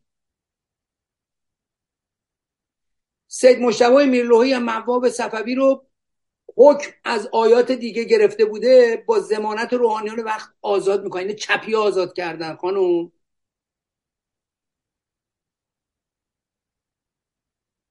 تو اون ایام دربار به دلیل حفظ رابطش با مراجع مذهبی کسروی رو به جرم اتهام به اتهام توهین به مقدسات اسلام به دادگاه اسلام 20 اسفند 1324 من بعید می‌دونم خانم یاسمین پهلوی شما این تاریخ ها رو بدونید. اصلا تاریخ خونده باشین تاریخ برگ زده باشین. زمان و مکان دادگاه دانسته است بر کسانی که میان اونجا برادران امانی. سید حسین و سید علی و مزفری با چاقو و اسلحه گرم کسروی و منشیش و حدادپور رو تیکه پاره می‌کنن از سحن دادگستری بی هیچ ممانعتی میرن. با دخالت آیات اسلام بعد بعد در واقع آزاد میشه. آزاد میشن. بعد تو دادگاه مدعی میشن که اول کسروی به اینا اسلحه کشیده. اجازه دفن کسروی رو تو گورستان عمومی نمیدن. اینو چپی ها کردن. ملی ها کردن. تو دفن اجازه دفن تو گورستان عادی نمیدن. تو دامنه کوههای شمال تهران توی منطقه به نام آبک به خاک سپرده میشه. خانم یاسمین پهلوی بعید می‌دونم شما اینا رو بدونید. افزون از ثبت هفتاد اثر از کسروی و هنوز تاریخ مشروطیت و تاریخ 18 ساله آذربایجان که شما بعید می‌دونم خونده باشین در شمار کتاب درسنامه و مرجع دوران مشروطیته. این ارتکابش چه ربطی به چپ داره؟ چپ خطا داشته مثلا بحثم این نیست. خطای سنگین و بزرگم داشته. مثل هر جریان دیگری. چرا ما میگیم خطای چپ خیلی بزرگه؟ برای اینکه در واقع منشأ اثری بوده در جامعه اون روز ایران در بخش روشنفکری ما. معلومه که خطا داشته. مثلا بحثم این نیست که بخوام اینجا دفاعی از چپ بکنم. نه من دارم میگم یه اتفاقاتی افتاد این ربط چه ربطی به چپ داشته آخه؟ این قتل کسروی یه شرم جبران ناپذیر و گرده دربار و دولتیه که بدن خمینی رو کنار دوشک باستانی قدرت چرب کرد. و البته خیلی جماعتی که ببینید همین الان قاتلان کسروی هر کدومشون یه خیابون تو تهران داشتن تو تهران دارن. آخه یعنی چی که میگین؟ هر جا چپ به قدرت رسیده مثل کره شمالی. بعد خودتون رو با سوئد و دانمارک و هلند می‌خواین سنجش کنید پادشاه های ما برادر کشی نداشتن پسر کشی نداشتن تو سنتشون. ای کاش ای کاش ای کاش شما افسون از علاقتون به ورزش به یوگا کمی تاریخ برگ می‌زدین خانوم من اینقدر نمیاد این اظهار نظر بکنی بعد بیاین مطرح بکنی که من با همسرم نظرم متفاوته. خب, خب، متفاوته. شما به عنوان یه پادشاهی خواه به عنوان یه سلطنت طلب که اختلاف 180 درجه شما پرچم گرفتین دستتون شعار مرگ دادین.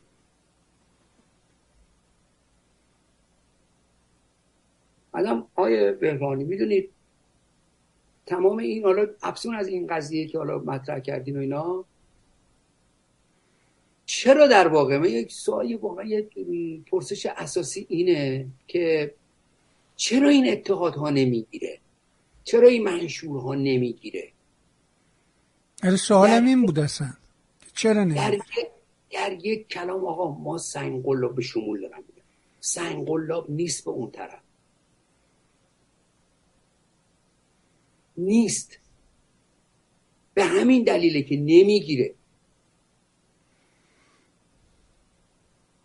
آقا شما میان یه, یه منشوری رو ترتیب می‌دید بعد بر مبنای وزن و جایگاه سیاسیتون میرین متحد میشین و اعلام می‌کنین که آقا همه اختلافا رو گذاشتیم بعد یه سری محو میشن. آقای علی کریمی اصلا دیگه نیست. باید تو روزنامه اعلام بکنیم میشون گم شدن پیداشون کنیم. خانم گلشیفته فرانی نیست. خانم نازنین بنیادی فقط استوری می‌ذارن و آرزوی موفقیت برای آینده ایران می‌کنن. این ساز بداهنگ ناکوکه هیچ یاری رو این ساز به پای پنجره نمی‌کشه. فقط مستی از سر میپرونه. مثل فریاد مثل فریاد تونلیه. که پژوا که اون برمیگرده می‌خوره تو صورت خودمون. نمی‌گیره. بعدم هی آرزوی در واقع اتحاد می‌دید خب این جامعه که اونجا درگیر ماجراست کف خیابون داره بچه هاشو می‌کشن. خون میریزن رو کف شما صحبت اتحاد اتحاد اتحاد می‌کنید بعد اتحادهای نانوشته هنوز نوشته نشده. به پاشوره می‌خوره و از بین میره. خب این دلیل اصلیش اینه. دلیل اصلیش اینه ما وصل نیستیم به اون طرف. سنگلاب نیستیم به قول ما جنوب شهری این فریاد نیست. فقط هنجره زخمی می‌کنه. یه پرسش یه پرسش داشتم راجع به این نشست حزب چپ در فرانکفورت. این حاصلش چی بود؟ اصلا برای چی نشست برگزار شد؟ چی می‌خواست بگه؟ ببینید اینا روز اول این چندین سال پیش من با شما یه گفتگویی داشتم. اینا گفتن حزب چپ پرانتز فدایان خلق. ایاتون باشه من گفتم به خیلی از دوستانی که من بسیارم براشون احترام قائل هستم برخورد این سخن من. من گفتم موقعی که ما فوتبال بازی می‌کردیم بعضی بعدم بازی نمی‌کردن ولی راشیتیسم داشتن. ما بهشون می‌گفتیم پا پرانتزی. حالا این یه حزب پرانتزی حزب چپ که دائیه وحدت چپ ها رو داشته یه پرانتز اون وسط باز می‌کنه یه فدایان هم می‌ذاره اونجا. ارتضا بکنه فدایی. یکی از دستاوردهای مهمشون که این بار چی شده که این پرانتز رو برداشتن. این پرانتز رو برداشتن. و به سان بقیه کنگره هایی که عمده احزاب ما برگزار می‌کنن یه جمله کلیشه‌ای و یه ترجیبند داره. کنگره به اهداف خودش نسبت به دوران قبل رسید و با موفقیت و با خواندن سرود انترناسیونال به پایان رسید. اصلا یه سری نمی‌شناسن. چون می‌دونید که سازمان اکثریت سازمان اکثریت. اون سجریانی که قرار بود بپیوندن و حزب چپ رو تشکیل بدن من قبلا تو برنامه میهن رو گفتم رو نمی‌خوام درازگویی بکنم. قرار بود یه اتحاد چپ صورت بگیره. بخشی از اتحاد فدایان نا گفتن اکثریت از ما نیستیم. یه انشعاب اونجا صورت گرفت. بخشی از سوسیالیست ها شورای موقت سوسیالیست ها مثل زندیات محمود راسخ مجید زربخش و کسان دیگه. اونجا هم یه انشاب صورت گرفت. زدن بیرون. خود اکثریتی هم ظاهرا توافق کردن. توی یه پروسه خیلی کوتاه مدت اکثریت هم بپیونده به حزب چپ. یعنی نه اتحاد فدایی باشه که اتحاد فداییان هست نه سازمان اکثریت. حدودا بالای 80 درصد سازمان 80 90 درصد سازمان فدایان اکثریت اومدن در حزب چپ. یه بخشی اینو نگه داشتن. تئوری و ایده از آن فرخ نگهدار بود. و کیفکشایی مثل بانو میم میم ملیه محمدی و چند تا در واقع عنصر دیگه ای که عمدتا برلینی هایی هستن که بسیارشون قشلاق یایلاق می‌کنن میان ایران و خارج کشور و می‌رفتن و میومدن اینا اینو نگه داشتن گفتم یه دکون دیگه عکس حزب چپ کی می‌شناسه؟ اکثریت بالاخره یک سابقه ای داره یک داستانی داره. ما این اکثریت نگه میداریم. عمدش هم این بود. ته داستان این بود. برای معاملاتمون با اصلاح طلبا و برای معاملاتمون با داخل ما نیازمند این روشن بودن چراغ این بقالی اکثریت هستیم. نگهداشتن نیومدن. الان هم متهم دارن میشن به اینکه شما پشت ما رو خالی کردین متهم میشن به خیلی از چیزهای دیگه. اکثریت نگه داشت نرفتن نپیوستن حزب چپ هم الان در این آخرین نشستی که داشتن به ظاهر یکی از دستاوردها این بود که پرانتز رو از نام برداشتن و دیگه شد حزب چپ. بدون پرانتز. آقا ما امشب مثل که زیاد صحبت کرد نه او چه دستاورد بزرگی بوده. خیلی عالی. اما بریم سراغ یه می‌دونم ولی ما خیلی وقت دستمون از شما کوتاه بود و بعدم فردایی معلوم نیست. بذار تا هستیم تکلیفون رو روشن کنیم. این خودکشی زندانیان که بعد از اینکه آزاد میشن خودکشی می‌کنن. میگن ایست قلبی کردم من. چی شد؟ چی نشد؟ یکی دو تا ویدیو هم اومد از چند تا پزشک که اونا معتقد بودن به اینا یه سری قرص های استامین فنکودین و این چیزا به اینا میدن و بعد اینا روشون یه اثرات اینگونه ای می‌ذاره. این هم یکی از اینا همین سپیده فراهان بود که خودکشی کرد. می‌خوام نگاه شما رو اساسا به این خودکشی ها بفهمم ببینم چیز چگونه است. خوشحال میشم بشنم بله ببینید پیکر بیجان سپیده فرهان یا فرهابادی رو زندانی سیاسی سابق رو. که از معترضان خیزش دیمای 96 بود. جنازه رو توی منزلشون پیدا کردن در کرج. در سال 1400 از زندان آزاد شده بود و توی یه مصاحبه پیشتر گفته بودن که تو بازداشتگاه وزارت اطلاعات در ده روز هر روز نه تا قرص می‌گفته به من می‌دادن. میگه بعدا وقتی تحقیق کردم اینو در یه مصاحبه گفته بودن متوجه شدم قرص های ترک اعتیاد بوده و مخصوص کسانیه که اعتیاد شدید به مورفین داشتن. خانواده اعلام کردن که در انتظار نظر پزشکی قانونی هستن. اما هیچ گونه در حقیقت اقدام به خودکشی بوده باشه رو بخشی از نزدیکانشون گفتن ما ندیدیم اما بعد از آزادیش بسیار به هم ریخته بوده. یه بار گفتن دست به خودکشی زده بوده. بعد و به زندگی عادی نتونسته بوده برگرده.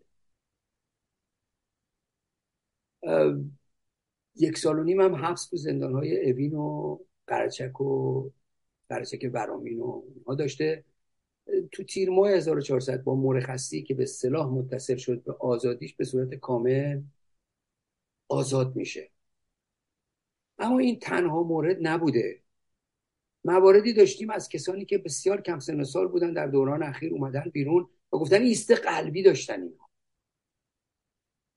این جز این که یک تیم آگاه یک تیمی که متخصصین در واقع پزشکانی که متخصصی باشن بتونن بررسی بکنن واقعا وجود نداره. و تا زمانی که جمهوری اسلامی هست این ناممکنه چنین تحقیقی آزادانه بخواد صورت بگیره. مثلا نمی‌تونیم در واقع چنین آرزویی رو تبدیل بکنیم به واقعیت. اما چند تا چیز هستش که میشه اینها رو بلندخونی کرد و گفت در مورد زندان. من تو بخش اول گفتم گفتم در واقع زیر گرفتن کرامت انسانی و اقداماتی که توی زندان میشه. به بخشی از اینها تجاوز میشه. تجاوزهایی که معمولا گفته نمیشه. تجاوزهایی که پنهان میمونه و با خود زندانی به امانت خاک سپرده میشه. حکومت اسلامی گفتم یه حکومت رو کم کنیه که از تمام این ابزارها استفاده می‌کنه. یعنی جایی هم که به قتل نرسونه نکشه دست به یک همچین اقداماتی می‌زنه. فشار روحی فشار روانی مسئله در واقع تعرض های جنسی. حالا الزاما تجاوز نگفته باشم. و بخشی از خانواده ها در واقع اونهایی هم که مطلع میشن باز گفتن نمی‌گویند اینها رو. این ناگفته ها باقی میمونه. برای دورانی که همه چیز بخواد شخ زده بشه. مسئله یه چیز فقط آیه بهبانی و بینندگان عزیز. ما نباید از این بترسیم. این دیسکورس براندازی این گفتمان براندازی جمهوری اسلامی نباید باشه. به هر شکل نباید باشه این نظام. این نظام تا وقتی هست و برای ماندگاری خودش. هم بخشی از تیکه های تن خودش رو می‌خوره که قانقاریا بالا نزنه. هم دگرخواری می‌کنه که تا حالا کرده. از پشت مامکشین آغازین تا به امروز.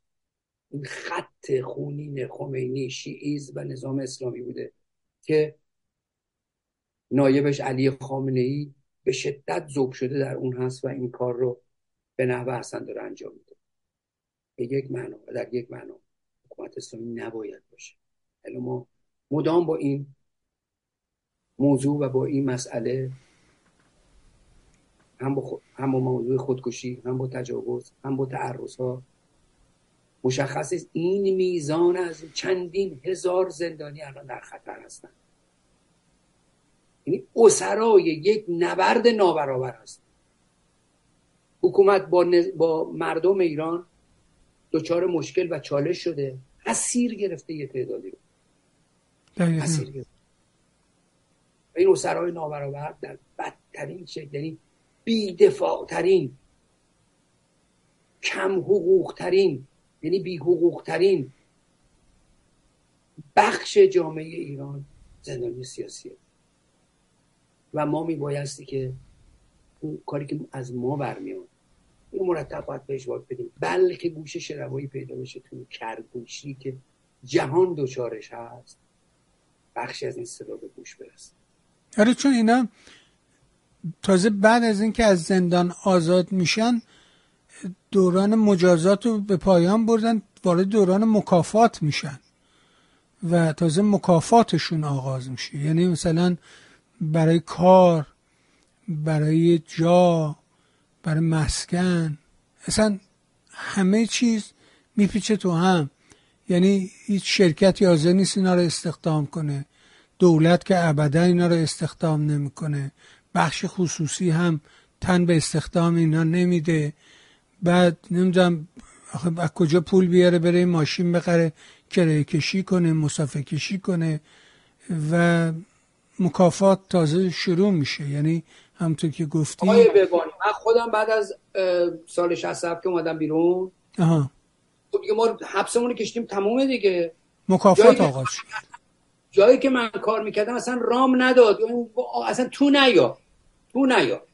خب من باید یه جایی زندگی کنم. خودم رو دارم میگم. من روزی که آزاد شدم از زندان یه صندوق مشترک داشتیم. یه پولی تو این جمع شده بود. مختصری بود. اینو تقسیم کردیم. مثلا بچه‌ای که شهرستان می‌رفتن بیشتر. فکر می‌کنم 270 80 تومن یا 300 تومن اینجوری به هر کسی رسید.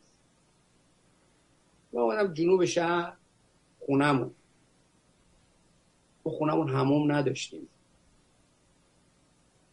دو دفعه رفتم هموم اون سفلیس اقتصادی و مسئله جنگ و اینا ما نمیشناختیم جامعه رو. مریخیا پولم تموم شد.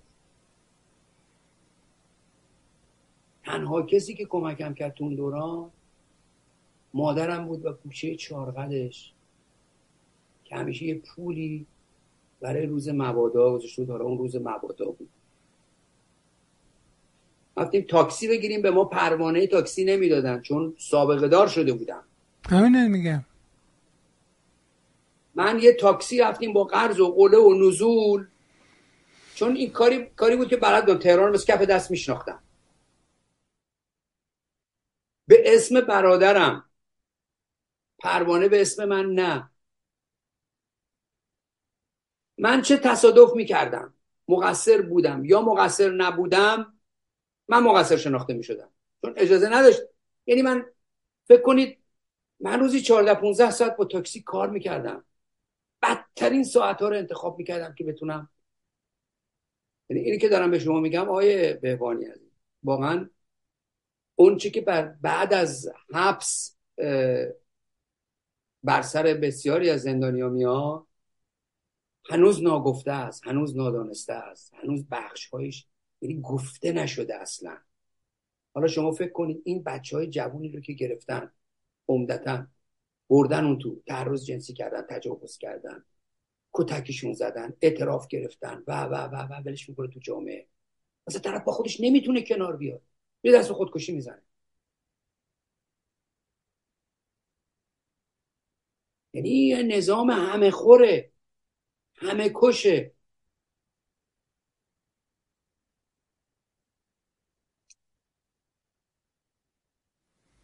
گفتم یه مجازات یه مکافات. تازه از زندان که بیاد بیرون دوره مکافاتش آغاز میشه. به حال ممنونم ازت. سپاسگزار مهرت هستم از اینکه این فرجه رو به ما دادی. یه بار دیگه ازت تشکر می‌کنم و مثل همیشه برای خودت عزیزانت خانواده محترم و گرانقدرت از صمیم قلب آرزوی بهترین دارم تا فرصت دیگه ممنون از حضور آقای اصلانی من از شما سپاسگزاری می‌کنم. سعید جانی وقت رو دادی. با این وضعیت جسمی اومدی مقابل دوربین ظاهر شدی. تندرستی و سلامت برات آرزو امیدوارم هفته آینده که به بیمارستان میری به احتمالا سلامت بنده هم که اول هفته آزمه عمل جراحی است. خیلی دست در دست هم دهیم به مهر و از این عملات زودتر بیرون بیه ممنونم ازت. مرسی.